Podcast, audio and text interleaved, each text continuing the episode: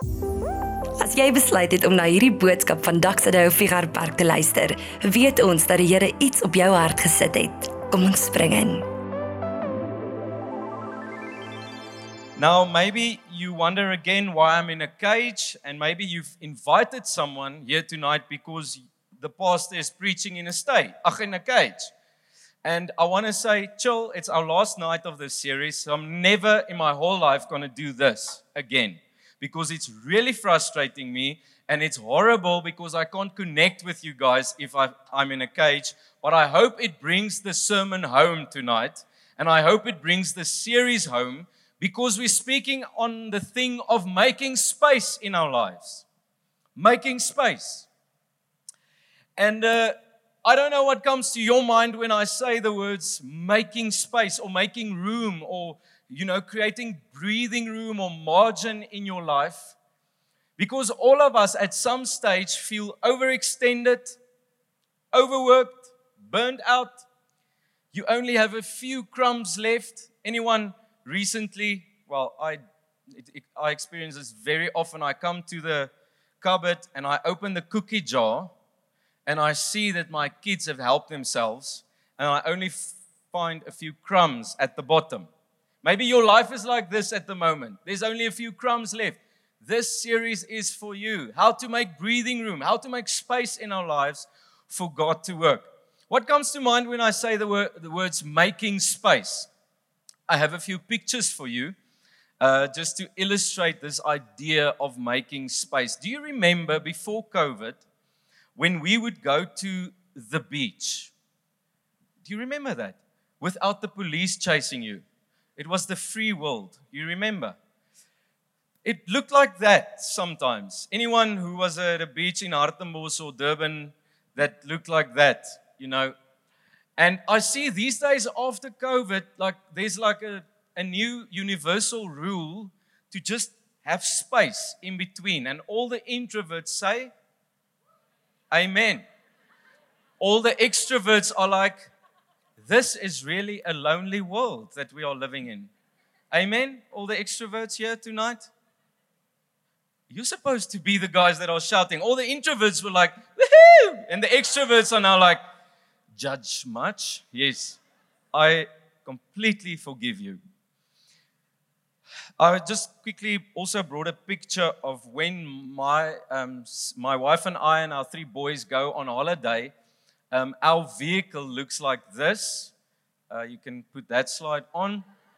Um, we only have a small sedan uh, and a RunX, and we go on a holiday, and it looks like there's really no space left. Maybe you're at that place tonight. You're saying, Eugene, I'm, I'm stuck in a corner. I'm pressed on every side. And we have spoken in this series about two topics so far the thing of time and energy, and the second one is relational capacity. So, how quickly do we find ourselves? We start life, we start student, the young, you know, free life with a lot of space, a lot of time on our hands, a lot of capacity to meet new people, to venture into the world, to connect with people. Then we get responsibilities. We get things that we should carry. We get, you know, uh, uh, stuff to do, duty list, tasks list, you know, due dates. We get things like, you know, uh, relationships that are in crisis. We get, you know, stretched to the point we are just pressed into a corner. And you think that the only way out of this is to get a bigger room, to get more time, to get more capacity, to get more money. Lord, just give me a bigger room to have space to live my life in. Some of us, when we are pressed against the corners of our lives, find ourselves that we want a way of escape. The very, very good space for temptation to enter into our lives. It's a way of just getting out of the mess, getting out of the crisis. My friend, our faith in Jesus is not a faith of escapism. Never. Our faith in Jesus is always faith first. trusting in Him for the unimaginable, for the unthinkable, for the impossible. And what we've said in this series is that when we find ourselves in a place where we are stuck in a corner, we just want to get out, we are burnt out, you know, we're just done. What do we do? We make space. We create margin in our lives. We create this zone, almost a buffer zone, a reserve zone in our lives. Firstly, for God to come and work. You see, if you are pressed into the corner of your life, you don't have objectivity to actually handle the crises of your life. When you have margin in your life, you can move around. You can be objective. You can think of new ideas. You can think of new solutions. And it creates space for God to come and work. It's a faith zone in our lives.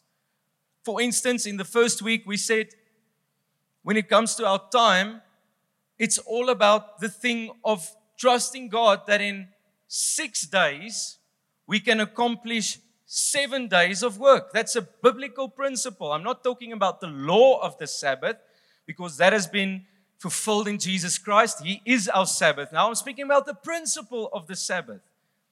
That one day you trust and have faith for one day that God would supply seven days of effectivity and of input. You can ignore that principle for a while, then it catches onto you, and God would help you again to take some rest.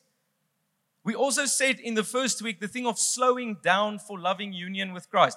You see, you can't have loving union with Christ if you don't have space in your life where you bring down the pace to five kilometers an hour and you just chill with God. I'm not speaking about laziness, though.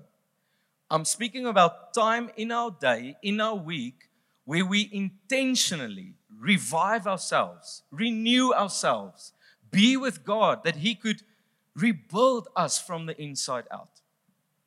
Then last week, Aiden spoke, spoke, spoke. you get like speak, spoke, and spake, all right? I have spoken much today, so forgive me. You know, my English is a heavenly language, so I'm struggling here. All right? When we speak about relational capacity, what are driving you to the place where you feel like your circle of friends is full? You no longer want to connect to new people. You have these like toxic relationships sometimes in your life or unresolved issues, and you carry that with you and it steals your joy. It steals your capacity to connect to people, to actually walk a road with people. It steals your capacity to have good influence in your life of mentors and people that walk the road with you. And what we said is create space in your life, margin, to be relational again, to connect again. It seems like connection at the moment in the world is the biggest need. People crave real, authentic, genuine connection with other human beings made in the image of God. We have to make room for that in our lives. The isolated life is the lonely life, and it's the bitter life. Connectedness brings joy and clarity and satisfaction and purpose in our lives. Now you're asking Eugene, okay, I get you. I get this idea. But how did we get here as a human race? It's actually very simple. All of us carry some load in life. I'm speaking about responsibilities, crises, expectations of parents, your own expectations. We speak about the load that we carry. And on the other hand, we speak about our ability to carry the load. I'm speaking about time, health, money, energy, wisdom, things that help you carry the load of your life. And here's the crisis the moment that the load that we carry becomes, you know, too much to bear and it becomes bigger than the ability to carry the load, we become overloaded. We are pressed into a corner. The moment that we grow in our ability to handle the load, what happens? Freedom comes to our lives. And friend, here's the truth about your life Jesus desires for you to live in freedom. Listen to Psalm chapter 18, verse 17. David writes, he says, The Lord stretched out his hand from the heaven, uh, from heaven, and grabbed me. He picked me up out of the water. He saves me from my strong enemies, from the people who hate me because they are too strong for me. They attack me when I'm suffering, but the Lord holds me upright. You see that David is struggling, he's pressed into a corner, and then the most brilliant piece of scripture in the Psalms. It says, He bring me, He brings me to a place where I am free, or He brings me out into a spacious place, the psalmist says. He brings me out into a spacious place. He rescued me because He delighted in me. That's God's will for your life is to live in margin, to have capacity. Well, I know the theologians around here is probably asking, Eugene, let's be honest. There's no command in the Bible that says, Thou shalt make margin in life. Thus says the Lord, create margin with the arse because it's got more authority. Now, my friend, never, there's nowhere in the Bible that God directly say, you know, please make margin in your life. But it is a principle. If you go and read throughout Genesis, you see this principle of after six days of creation, God rested. Was he tired? No. He never sleeps or slumbers. He took space in his life to reflect, to celebrate, to enjoy what he created. There's this principle of the margin in the Bible that we should acknowledge. But here's the other thing. I think it's so important. Yes, there's not a command for us, you know, to make margin, but there is a call on our lives to be available for God to use us. You see, when you're pressed to the side, when you you have all of these pressures on your life, and God comes to you and say, I've got this thing for you. I've got this person. I want you to go and love that community. I want you, you know, to share that, you know, share a coffee with this person. You see the hurt, you see the pain. Go and give of yourself. You see, if you don't have margin left, you'll probably not be able to use, be used by God in that manner. We create margin to be ready when God comes and He stirs something in our hearts. We're ready to be used. We're there. God, use me. I am ready. Now, tonight's topic is a bit more sensitive. So I, I want you quickly just to breathe with me. Just take a deep breath. Okay. I'm going to need those moments in the sermon, so I'll stop you for it. Because tonight's sermon is about money. I see the look on your face. You're like, ach nee. I invited this person tonight to come and check out this cool church, and now they're speaking about money again. Well, my friend, I am as uncomfortable with this topic as you are because there's three rules in church you never speak about money, politics, or sex. Well, tonight I'm going to cover money. The other two we're leaving for the rest of the year, so don't stress. You'll get your chance, guys. Okay. I must say, and here's a disclaimer for this sermon it's my first sermon in the evening service on money. So bear with me. Have grace with me, okay? I have not looked forward to this message this week. I have been stressed. I have, I have my um, sleepless nights over this sermon. And the reason for that is I'm concerned about you. Because my desire is not that you walk out of here and that you hear some guy speaking on money because, you know, the church wants my money again. How many references do we have of that? You know, the church is all about money. And my fear is that tonight you walk out of here with the wrong understanding. That you hear with past experience, you put that past experience as a, you know, goggles. what is that? Lens that you you take tonight. So I'm really afraid that you would take this the wrong way. So I want to say from the beginning no guilt, no shame, no condemnation, no manipulation. I'm not going to force you, I'm not going to put guilt on you. I am going to share what the scripture says because Jesus, listen to this, 11 out of his 36 parables was on money. But as you read it, you quickly come to the place where you say, where you discover that he's really not speaking about money.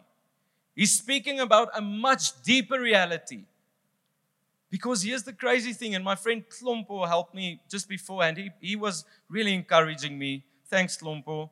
I feel so powerful now that you have, you know, encouraged me. But he said it just before we went in. He said, The only thing that God has placed directly, you know, next to himself is what? The love of money. So every time that God, Jesus is speaking on the thing of money, he's actually going for the deeper issue in our hearts. He's using money as the way to get there because here's the crazy reality, friends. Your bank statement is the exhibition or the showcase of your heart. So I'm not saying tonight, I want something from you. Please don't hear that. I want something for you. And maybe some of you are very young and you don't have money.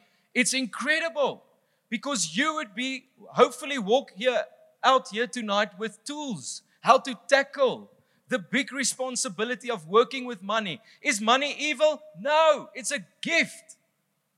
How we handle it can be worship or it can be idolatry. And what I want you to do from the get go, even if you're a student, is to smash the idol of money in your life and use it as a tool to worship God, to glorify Him, to make Him manifest in the world. So that's why I'm tackling this very uncomfortable subject of money. Here's the crisis with money there's a lie in the world that says your standard of living is directly equal to your quality of life. Okay? I'm going to say that again. There's a lie from the pit of hell, from Satan, Lucifer himself, that says your standard of living equals the quality of your life. So if you want a life that is full and significant and enjoyable, all you need to do is lift your standard of living. Work harder, work more hours, start a new risky thing on the side to get more money so that you can lift the standard of living. And the result of that would be a life of quality, a quality life. My friend, it's the biggest lie of the enemy about money. I've seen many people raising the standard of life, and their quality of life actually decreases. I read an article of very famous CEOs in the world that was at their deathbeds. And when the, the people that did the research came to them and asked them, what, what do you want now before you, you know, go into death? What are you, what's your biggest need, your biggest desire? Every single one of them said, I want my family to be with me. But their families were nowhere to be found because they sacrificed family connection to be someone and to raise the standard of life all the time no one of them asked for the Porsche, the BMW, the boat, the house at the sea. None of them asked for those things at their deathbeds. All of them craved intimacy with the people that they loved. You see how this lie grabs a hold of us. And it's so crazy that Paul in I think it's in Philippians. he says the following He says, I have learned to be content in every circumstance that I find myself in. I had much, I had little, and I've learned to be content because here's the truth your quality of life is got nothing to do with your standard of living. You can be dead poor and happy. You can lose everything and be content with who you are in Christ, with Him. I mean, David, at his worst moment, he lost his reputation. He probably lost the buy in of his family. He could lose everything because of that stupid thing that he did with Auntie Bathsheba. And what did he say? He, he repents and he says, Lord, please don't take your spirit from me. Gold, you can take. Reputation, you can take. You can take everything, but don't take your spirit from me. Because, friend, contentment in life is all up to the fact that we know who we are in Christ, that we've got a real living relationship with Jesus. In the end, that's all that's going to matter. Your connection with God, connection with people. Is money important? Absolutely. So I'll get to that now. But listen to this contentment is not connected to that. That is the secret of the gospel. Jesus had nothing. He didn't have a place to lie his head. But he was he was used by God. Disciples left everything. Used by God, content in him. So am I saying you should sell all your things? No. No, no, no, no, no, no. Please don't. What I am saying is don't let money become the substance of your contentment.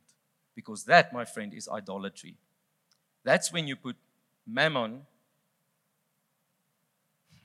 above God. Okay, now you're silent. Okay, let's just breathe again. I'm very uncomfortable. Sorry. I hate the look on your face right now.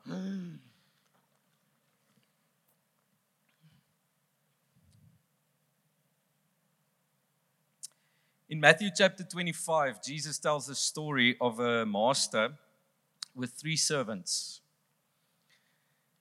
And the master gave the first servant five talents, the second servant two talents, and the last one one talent. A talent was basically a salary for a year. He says to them, Go and work with it, go and, you know, handle it, go and multiply it, and then he leaves. The one with the five talents, he actually put it to work. He used it, he was a good steward of that, and he multiplied it. He literally doubled what he had. Second guy, the same.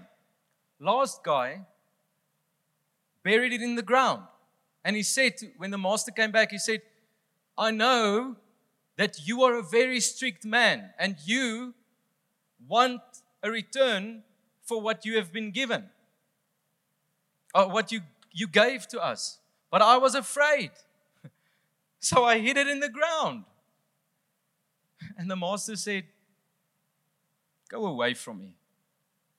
You have no idea what my heart is. You don't know me at all. You think you know me, you don't know me at all. You see, we need to ask three questions in this parable. First question is To whom do the servants belong? Come on, I want some participation. To whom does the servants belong? To the master. My friend, your life is not your own. You belong to someone. You have an owner. His name is Jesus. Second question Who decides what each servant gets? The master.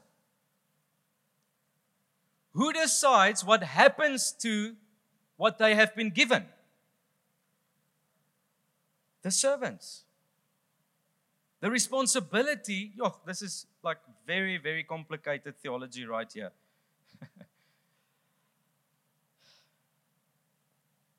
You see, there's two ways that you can use what God has entrusted to you. The first thing is faithfulness and fruitfulness, or unfaithfulness and unfruitfulness.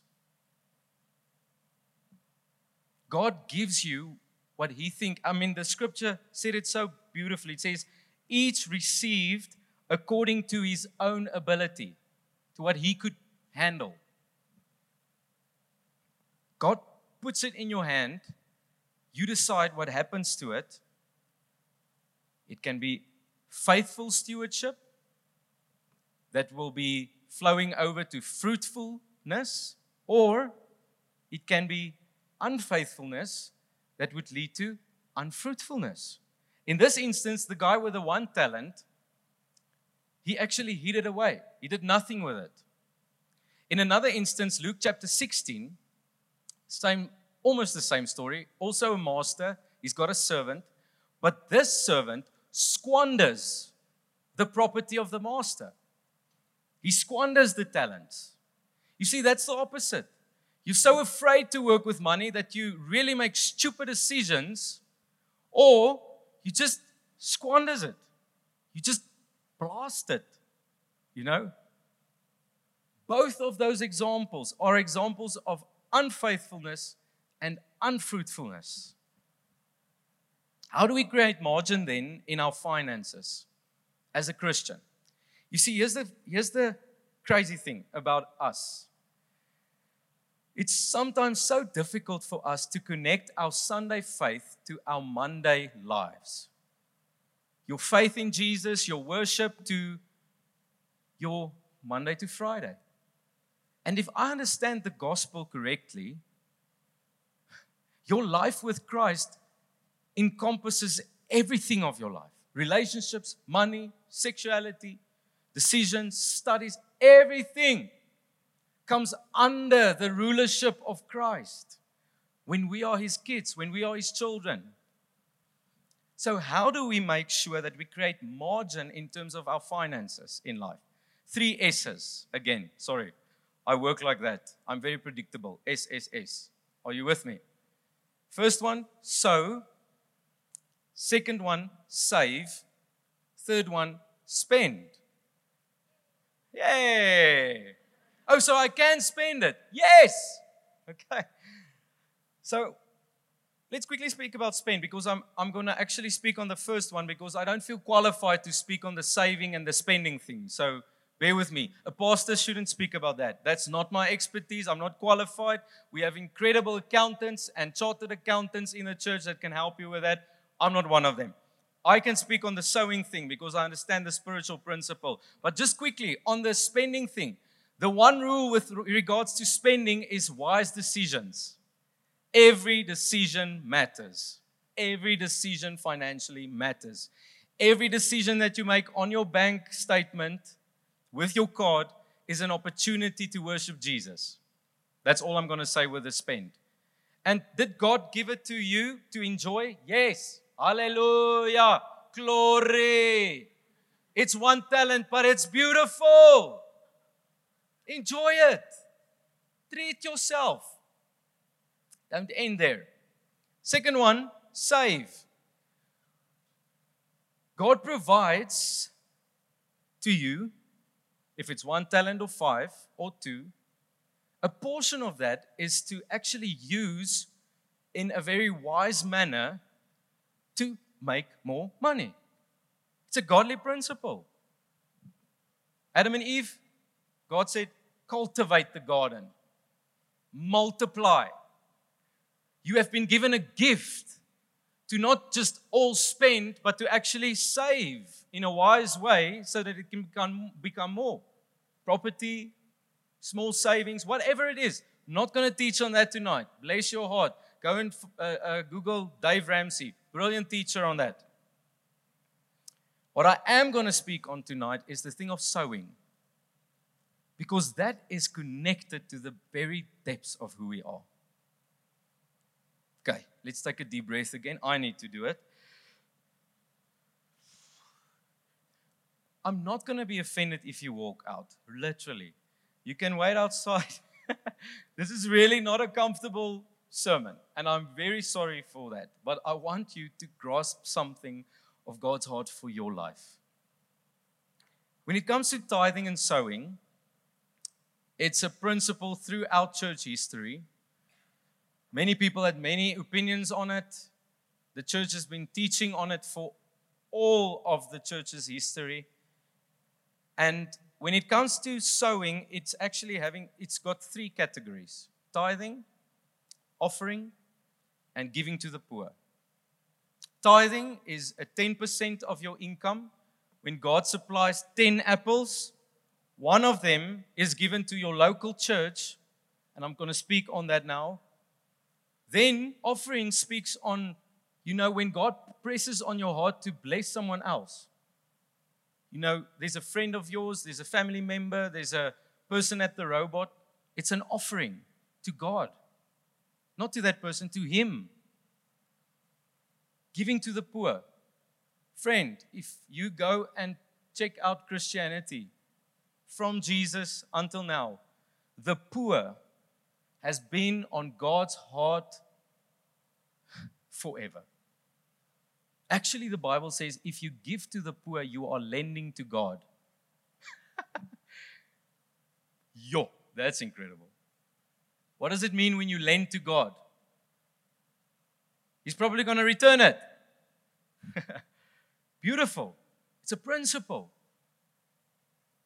Let's speak on the tithe thing quickly. And now it becomes a bit hectic. All right. Leviticus 27, verse 30. When last did you read out of Leviticus? Anyone? And not feel scared? Anyone? Okay. Don't read it on your own. Always have the lights on. Invite family, invite friends, get accountability. Listen to this. Any tithe that yields the ground, uh, uh, yields the ground uh, let me read it rather there a tithe of everything from the land, whether grain from the soil or fruit from the trees, belong to the Lord. It is holy to the Lord. Second scripture, Proverbs 3, verse 9. Honor the Lord with your wealth, with the first fruits of all your crops. It's speaking on the way that we honor God with what we have been given is to give that first fruit back to Him. And now we're going to answer a few questions. Why? Why should I give the first tenth? It sounds like if I if I share this with my unsaved or non-Christian friends, they will think that I am part of some cult. Why do we give it? Why is it a principle in the Bible? You see, it's a way of showing that you actually trust God with everything of your life. If you get 10 apples, 10 of them belongs to him. By giving the one back, you're saying, Lord, everything is yours. It's not mine. I'm not the owner, I'm only the steward. Tithing, my friend, is not for God's benefit. I promise you. This, the finances of this church is not dependent on your tithe. It's God's church. He will make a way. okay? God is not looking at us and thinking, okay, the church is in Bloem. How are you guys doing? Nice. Okay. Uh, you know, Shofar Church, great. Your tithes are up to standard. Doxa, oof, what's happening there? You have to, you know, get the guilt up again so that people start giving. CRC, you guys are doing great. Okay, the rest. No, God is not looking for that. He owns everything. He can speak a word and finance the kingdom, but He wants to include you. You see, every time, my friend, every time I pay my tithe on ABSA online, every month. Let me just tell you before I say that. I was a young person in the faith. I got saved in 2007. No, no, no, sorry. Sure, sure, sure. I got baptized in 2007. I got saved in 2005. Who of you have been born after that? Don't put up your hand. Okay. Sure. I got saved and I got my first salary at church. I was working for the church now and I was I got my first salary. It was a thousand rand. It was a lot of money back then. My um, car at that stage, which by the way I got as a gift from someone random, they said God wants to give this car to you. I'm like, glory. I thought I was going to walk everywhere. I remember my first salary, and I sat with the guy who mentored me, who discipled me, and he said to me, just ask the question, okay, Eugene, so what are you going to do with this money? I'm like, what do you want to know? He says, no, because it's actually a display of your worship. It's a display of your relationship with God. So what are you going to give to God? And I was flabbergasted because I grew up in a family that didn't tithe or didn't give anything away. And now, for the first time, you know, I'm confronted with giving it away. My friend, that moment redefined my life. Never have I budged on that decision that I made that day. It was just part of who I am. So every month when I pay my tithe on the ABSA online thing, it's a worship service. There's no band, there's no pads playing in the background, there's no emotional upsweeping. It's me saying, God, thank you that you are the God who provides, that you take care of me, that my life, the physical needs of my life, is important to you. I glorify you, God. I give this small percentage back to you as a moment to thank you and worship you and honor you with everything inside of me because my life does not belong to me. I live for you. That's my tithing moment. You see, the tithe is not for God, it's for us. It actually helps us to see that we are dependent on Him and that He wants to use you in His kingdom. Your one talent in God's hands, He can use it, you know, however. But here's the crazy thing whenever I pay my tithe, it's a moment where I cultivate the discipline of thankfulness and the discipline of contentment. And every time that I pay my tithe, it's a moment where I set myself free from greed and from the love of money.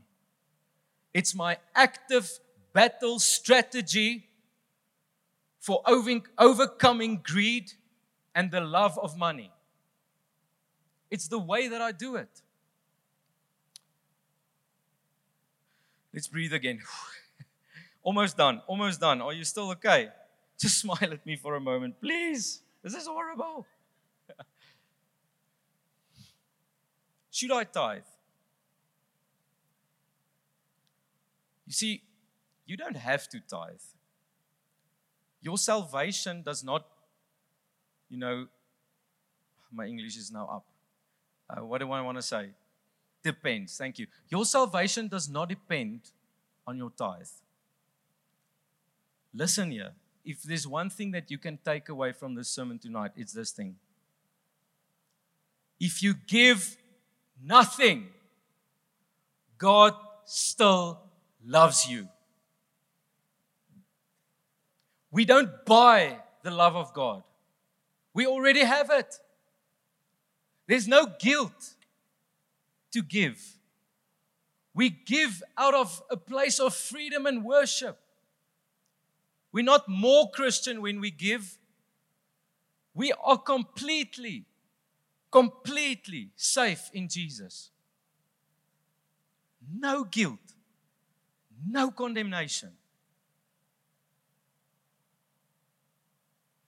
I would suggest that you tithe because it's a matter of the heart. It's like fever. You don't go to the doctor and the doctor says, What's wrong with you? You have fever. No, it's always a symptom of something deeper. If you maybe that's the thing that you take away from tonight. You don't have fever, you have infection. it's the same with money. If there's something wrong with your money, it's a thing of the heart that needs to be addressed. Tithing is a way of doing it. How should you give? Very simple. 2 Corinthians 9, verse 7. Let each one give as he decided beforehand in his heart. There needs to be a moment in your relationship with God where you actually speak on that.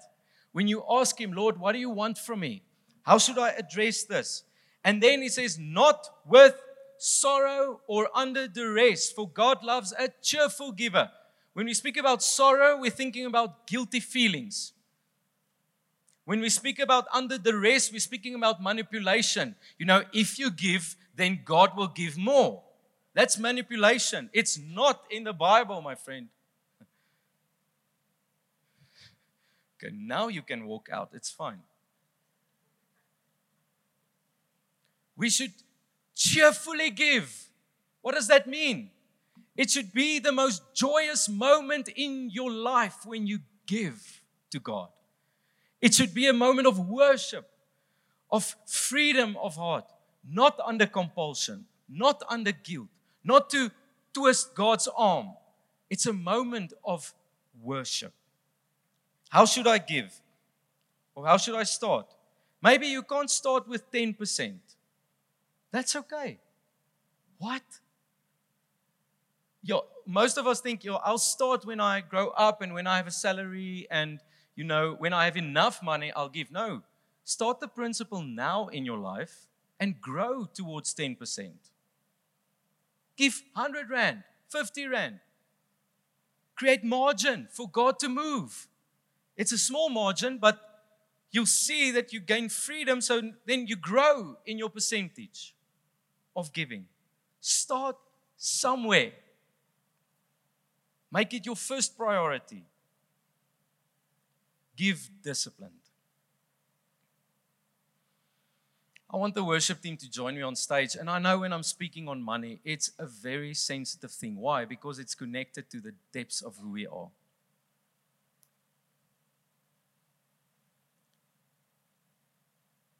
Maybe you're sitting here and you have underlying anger towards God because you only received one talent. The way that you grew up, you only got one talent. You looked at the world, they had five, and you had one. And you might have suppressed anger towards God you need to bring that into the light tonight. Bring it before Him. Say, God, I feel discontent tonight. Be, be very vulnerable. Be very, you know, straightforward with God. He can handle it. Maybe you've been hurt by the church when it comes to money and finances. Would you tonight just set them free? Forgive. Church leader, church, whatever. Get that from your heart. It's a pressure in your life that you need to let go.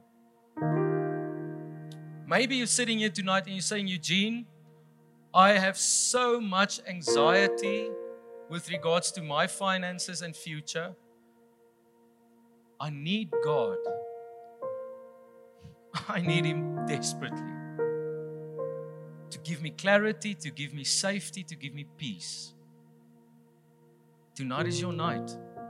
Maybe you're saying, Eugene, I've made many mistakes with my finances. Relax. You have a father, you have a dad that looks after the smallest bird. He will look after you. Won't you stand to your feet and we're going to just have a moment of worship. And I want you to do a very brave thing tonight. If you are in one of those categories, won't you in this song come to the front. Just kneel before God as a moment of surrender. You don't have to come. It's not going to be, you know, your special moment. We're not going to do something weird with you. It's between you and God. Say, Lord, I want to just surrender this issue, this challenge, this fear in front of you. Let's pray together. Jesus, when we speak about finances, we are so aware that our hearts are deeply connected. I pray for us as a family that this moment would be a moment of freedom and release from the pressures of money. That we would again surrender our lives before you, God, so that you can be our master. I pray this in your name. Amen. Wat 'n ongelooflike boodskap. As jy voel iemand wat jy ken het hierdie boodskap nodig, deel dit met hulle. Ons is groot op familie.